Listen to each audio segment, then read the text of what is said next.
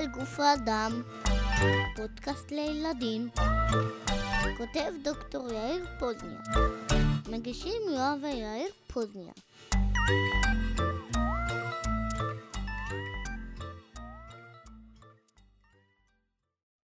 אבא, היום הצלחתי לרדת ברמפה הכי גבוהה עם הקורקינט!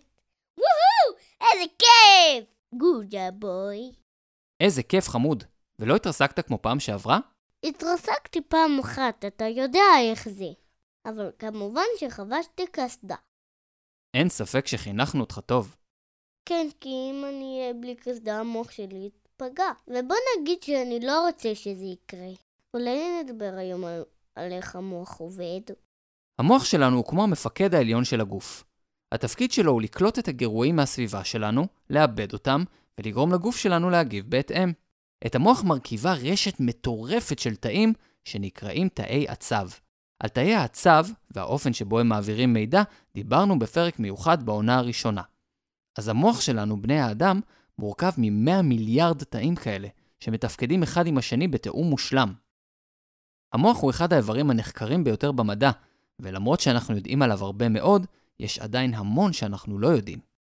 אבא, אפשר לדמיין שאנחנו קטנים קטנים ולהת... ולהיכנס למוח? למוח שלי או למוח שלך? בוא נתחיל מהמוח שלי. קדימה, בוא ניכנס אל תוך המוח שלך. בוא נדמיין שאנחנו קטנים, קטנים, קטנים, קטנים.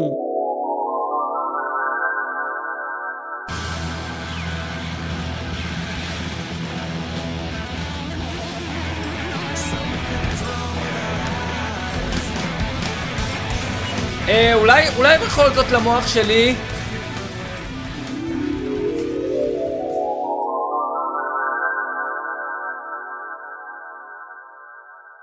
יואבי, מה הולך שם בתוך המוח שלך? וואו, הרבה מאוד, אבל לא אתה יודע זה כבר. אוקיי, עכשיו אנחנו במוח שלי. קצת יותר שקט פה. הזדמנות מצוינת לבדוק את הסביבה. בוא נסתכל איפה אנחנו נמצאים. אנחנו עומדים ליד מין חדר גדול שכתוב בו גזע המוח, מרכז בקרה ראשי. מתוך החדר הזה אנחנו רואים חוט ארוך ארוך שממשיך למטה למטה, וקשה לראות איפה הוא נגמר. זה בכלל לא נראה כמו הצורה של הגולגולת שלנו. תמיד חשבתי שהמוח הוא עגול, כמו הגולגולת. טוב, בואו ניכנס למרכז הבקרה של גזע המוח. וואו, יש פה המון מסכים, אורות מעבבים וכל מיני מדדים ושעונים. בואו נראה מה כתוב פה. כאן כתוב דופק, פה כתוב קצב נשימה, ושם כתוב לחץ דם. אלה דברים נורא חשובים. בואו נבדוק אם יש פה מישהו. שלום, אנחנו יואב ויאיר מהפודקאסט מסע על גוף האדם. מי האחראי פה? אני האחראי. אתם לא רואים אותי, אבל זה אני, גזע המוח. אני מדבר איתכם עכשיו. היי, תוכל להסביר לנו קצת מה התפקיד שלך? אני אסביר לכם קודם כל לאן הגעתם. כדי לדעת איפה אנחנו נמצאים, תנסו לשים את כף היד על העורף, ועכשיו לעלות עם האצבעות קצת למעלה. אז שם, בבסיס הגולגולת, אנחנו נמצאים. אני החלק הכי תחתון במוח, ואני בלי שום ספק החלק הכי חשוב בו. אתם רואים את כל המדדים שיש פה? אני אחראי עליהם. אז אתה אחראי על קצב הלב והנשימה ועל לחץ הדם? בדיוק. אני אחראי לשמור על כל התכונות הכי חשובות של הגוף, אלה שאתם בכלל לא שמים לב אליהן. למשל, תנסו רגע לעצור את הלב שלכם מלפעום. אה, אי אפשר לעצור את הלב. נכון, בדיוק ככה. פעימות לב הן פעולות לא רצוניות, כלומר הן קורות גם אם אתם רוצים וגם אם לא. ועכשיו, תנסו לגרום לדם שלכם להפסיק לזרום. אה, איך עושים את זה? עבדתי עליכם. גם את זה אי אפשר לעשות. אבל לעצור את הנשימה אני דווקא יכול. תראה. נכון, אבל לא לאורך זמן. באיזשהו שלב, כשאני אראה שאתה בסכנה, אני אכנס לפעולה, ואתה תתחיל לנשום מחדש גם אם אתה לא רוצה. אגב, תגידו לילדים ששומעים אותנו לא לנסות את זה אף פעם. אז התפקיד שלך באמת חשוב. אתה אחראי לכל פעולות החיים הבסיסיות. נכון, זה אני. אמרתי לכם. בגלל זה חשוב להגן עליי. תסתכלו על הקסדות שיש לכם לאופניים, או לסקוטים, או למה שזה לא יהיה שאתם נוסעים עליהם. לקסדה טובה צריכה להיות הגנה על כל החלק האחורי של הראש, כמעט עד לצוואר, כי זה מגן עליי, על גזע המוח. ומה זה החוט הזה שיוצא מפה למטה? זה חוט השדרה. זה החוט שמקשר ביני לבין כל האיברים בגוף. הוא מעביר את הפקודות שלי לכל מקום. אפשר לקרוא לו הסגן שלי. מגניב. אז גזע המוח שנמצא בבסיס הגולגולת אחראי על כל פעולות החיים הבסיסיות, וממש חשוב לשמור עליו שלא ייפגע. תודה לך, גזע. אנחנו יוצאים מפה? עזבו, חבל שתצאו ותיכנסו שוב.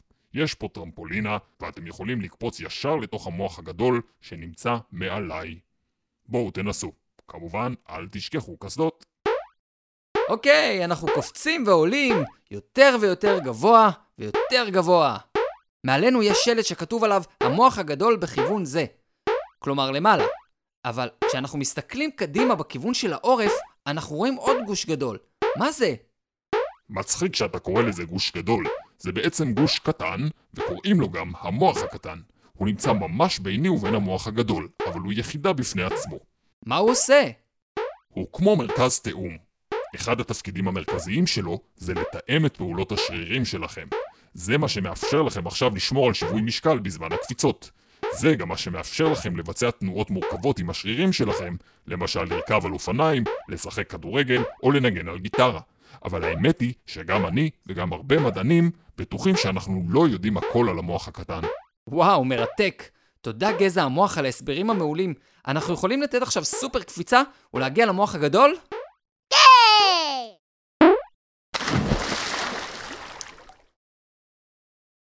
אוקיי, אה, לזה לא ציפינו.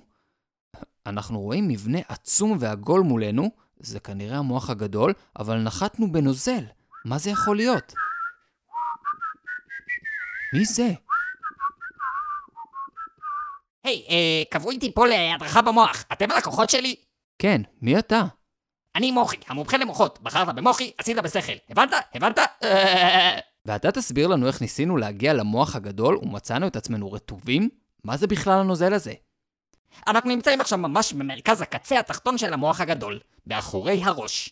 הנוזל שאנחנו נמצאים בו הוא הנוזל שמגן על המוח מפני פגיעות. בואו, יש פה מגבות. תתנדבו ונעלה לסיור במוח הגדול. אז אם תסתכלו בחלון הימני של האוטובוס, תוכלו לראות שמצד ים... אנחנו לא באוטובוס. אה, נכון, נכון, נכון. מדי פעם אני גם מחלטר בטיולים של בית ספר. אז מצד ימין שלכם אתם יכולים לראות מוח, ומצד שמאל עוד מוח. ובאמצע, כמו שאתם רואים, יש מרווח. אז המוח הגדול מחולק לשני חלקים? כן, למוח הגדול יש חלק ימני וחלק שמאלי. קוראים לחלקים האלה המיספרות. המי זה חצי, וספירה זה כדור. כלומר, חצי הכדור הימני וחצי הכדור השמאלי. ומה התפקידים שלהם? תשימו לב לדבר מגניב. הגוף של בני האדם הוא די סימטרי. זה אומר שאם עכשיו תציירו קו שמתחיל מהמצח, יורד לאורך האף ומגיע עד למטה, אז צד ימין וצד שמאל יראו אותו דבר. ויש לנו את אותם איברים משני הצדדים. אוזן בכל צד, עין בכל צד, יד בכל צד, רגל בכל צד, ריאות בכל צד, ואפילו כליות בכל צד.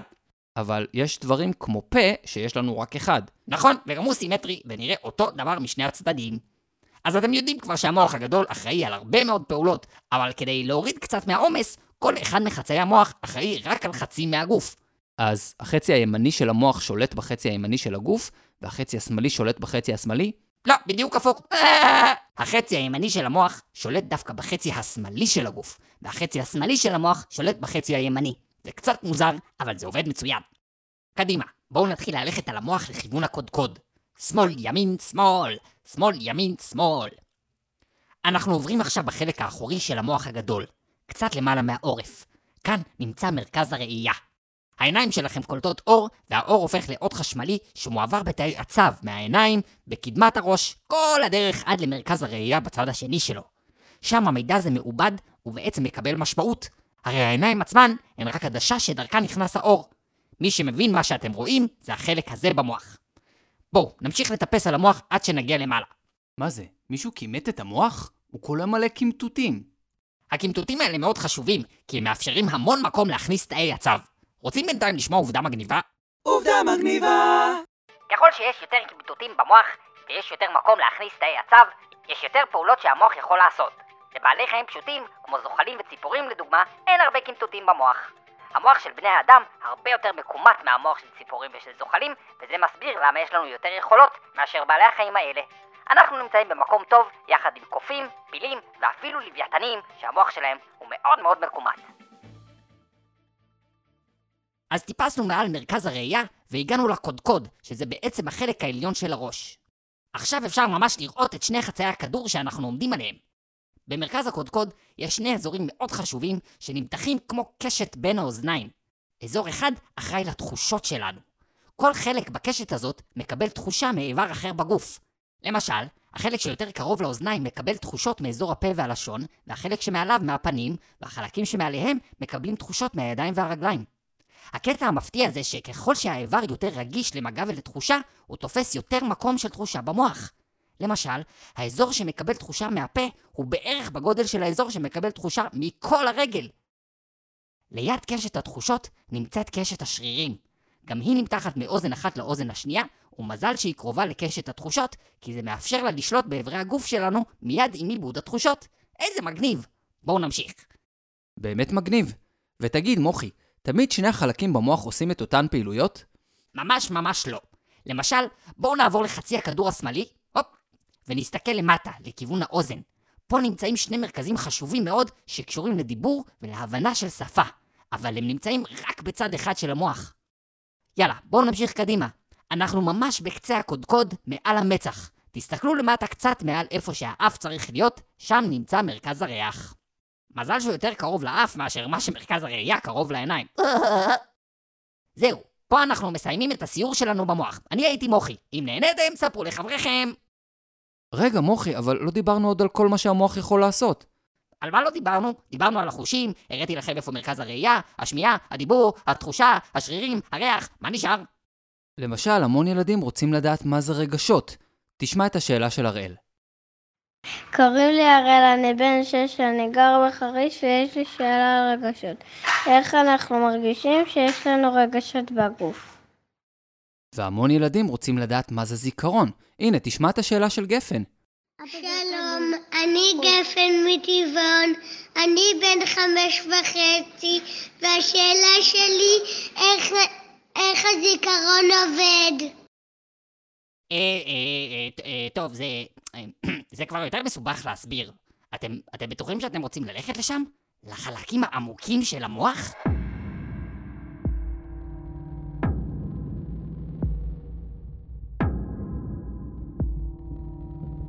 כן, אנחנו רוצים ללכת לחלקים העמוקים. אה, אוקיי, אבל אני מזהיר אתכם, זו הרפתקה מיוחדת במינה. אני חושב שהיום לא נשאר לנו זמן, אז בפרק הבא ניפגש בדיוק כאן, במרכז הקודקוד, וניכנס ביחד לחלקים העמוקים של המוח. וואו, אנחנו מחכים לזה בקוצר רוח. נגיד בינתיים שלום לכל המאזינים שלנו, וניפגש בפרק הבא.